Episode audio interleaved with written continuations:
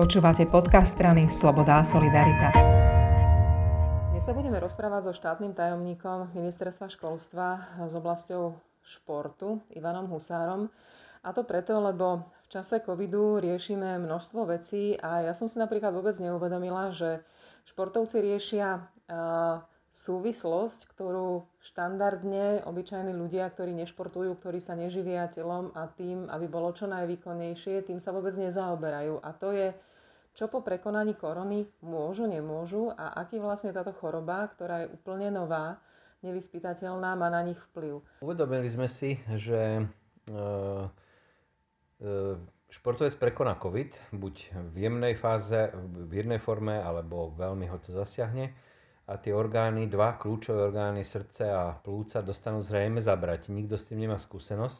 Samozrejme, bude to zrejme blízke niečomu ako veľmi ťažký, ťažký stav po chrípke, s čím samozrejme tréneri skúsenosti majú, ale toto je novinka, je toho veľa, to znamená, že ten tréner, keď má 20 hráčov a z toho 70% mu prekoná COVID, tak má vlastne to celé družstvo post-covidové, tak nás napadlo, že musíme pozháňať kvalitnú kvalitnú lekárku alebo telovýchovného lekára, ktorý by sa tým mohol od pred, pred športovcami a hlavne pred trénermi odprezentovať, že aké sú v podstate nebezpečenstva, keď ten tréner príde mu ten hráč po covide a povie tak a ideme naplno.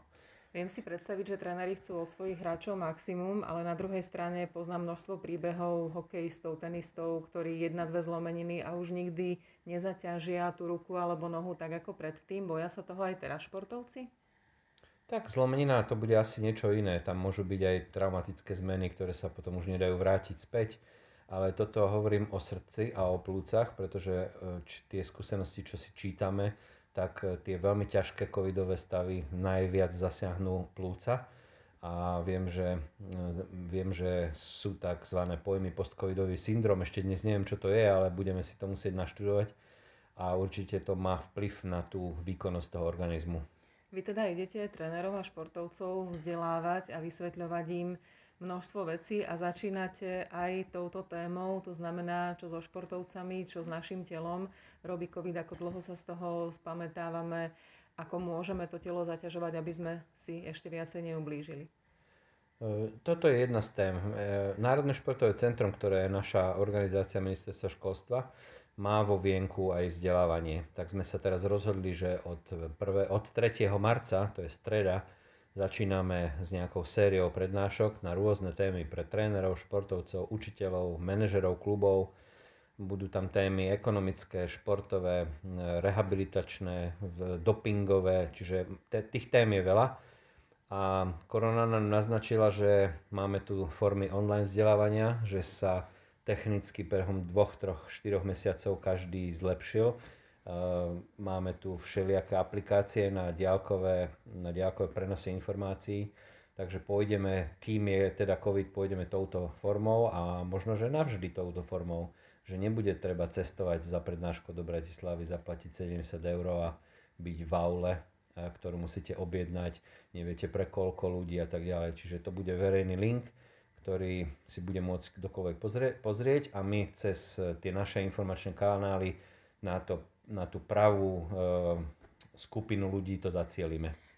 Zaujíma to športovcov a trénerov? E, budú, si myslíte, že mať interes o to, aby sa dozvedeli viacej o rôznych veciach, ktoré sa týkajú športu? No, viete, dobrá prednáška, ktorá ja som presvedčený, že nemá byť zadarmo, ale tak ako máte X, XLS a Word a ekonomické prednášky, tak za ne zaplatíte relatívne veľké peniaze, okolo 130-150 eur. A keď to je dobré, tak si to chcete zopakovať. Takže my musíme mať kvalitnú prednášku. E, zatiaľ to bude, nevieme to vyriešiť online, ako by sa to platilo, ale to asi tiež je technicky realizovateľné. To bude hudba budúcnosti. No ale tých tém je strašne veľa a ja mám sám skúsenosť, že čo som nena, čo som sa nenaučil na fakulte, tak som sa musel e, naučiť po svete, vo, vo vybraných mestách, v speakeroch a určite mi to dalo, nechcem povedať viac ako fakulta, ale je to e, samozrejme doplnenie vzdelania. Vy hovoríte o športovcoch, ale toto by možno zaujímalo aj lajkov. E, máme množstvo amatérských a aj veľmi, veľmi výkonných bežcov a iných športovcov, ktorých rôzne veci ohľadom covidu, očkovania, testovania, prekonania priebehu a potom aj ďalšie, ktoré sa možno budú týkať, ja neviem, výživy, e, prípravy plánov a podobne, tiež ich to zaujíma. Budú, bude sa môcť aj like prihlásiť na takú vašu prihlášku a e, prednášku a dozvedieť sa niečo? No určite áno. Ide o to, že ako, sa, ako sme schopní tú informáciu dať do sveta, to, to s tým sa musíme hrať. Samozrejme, že sú ľudia, ja osobne poznám mnohých, ktorí denne behávajú 10-12 km ako životný štandard. Nemusí to byť v tempe, majú 50 rokov alebo 60, nemusí to byť v tempe olympijských výťazov, ale sú na to zvyknutí, nájdu si na to cez deň čas. A teraz predstavte si, že je po 5, 6, 8 týždňovom ťažkom priebehu covidu a to tomu chýba a on, na to, on do tej prírody chce ísť a on sa na to teší. Lenže po tom ťažkom priebehu covidu on má zrejme tie plúca veľmi silno zasiahnuté a mal by mať prirodzené obavy. No tak my chceme samozrejme aj týmto ľuďom naznačiť, že ja neviem, keď, keď teda beháva každý deň 10 km, tak aby začal s pol kilometrom, potom s kilometrom, aké to môže mať. Nikto o tom nič nevie a obávam sa, že bude dlho trvať, kým prídu na svet štúdie, ktoré postihnú tieto postcovidové stavy. No ale my chceme s tým začať a uvidím, ako sa s tým aj samotní lekári popasujú.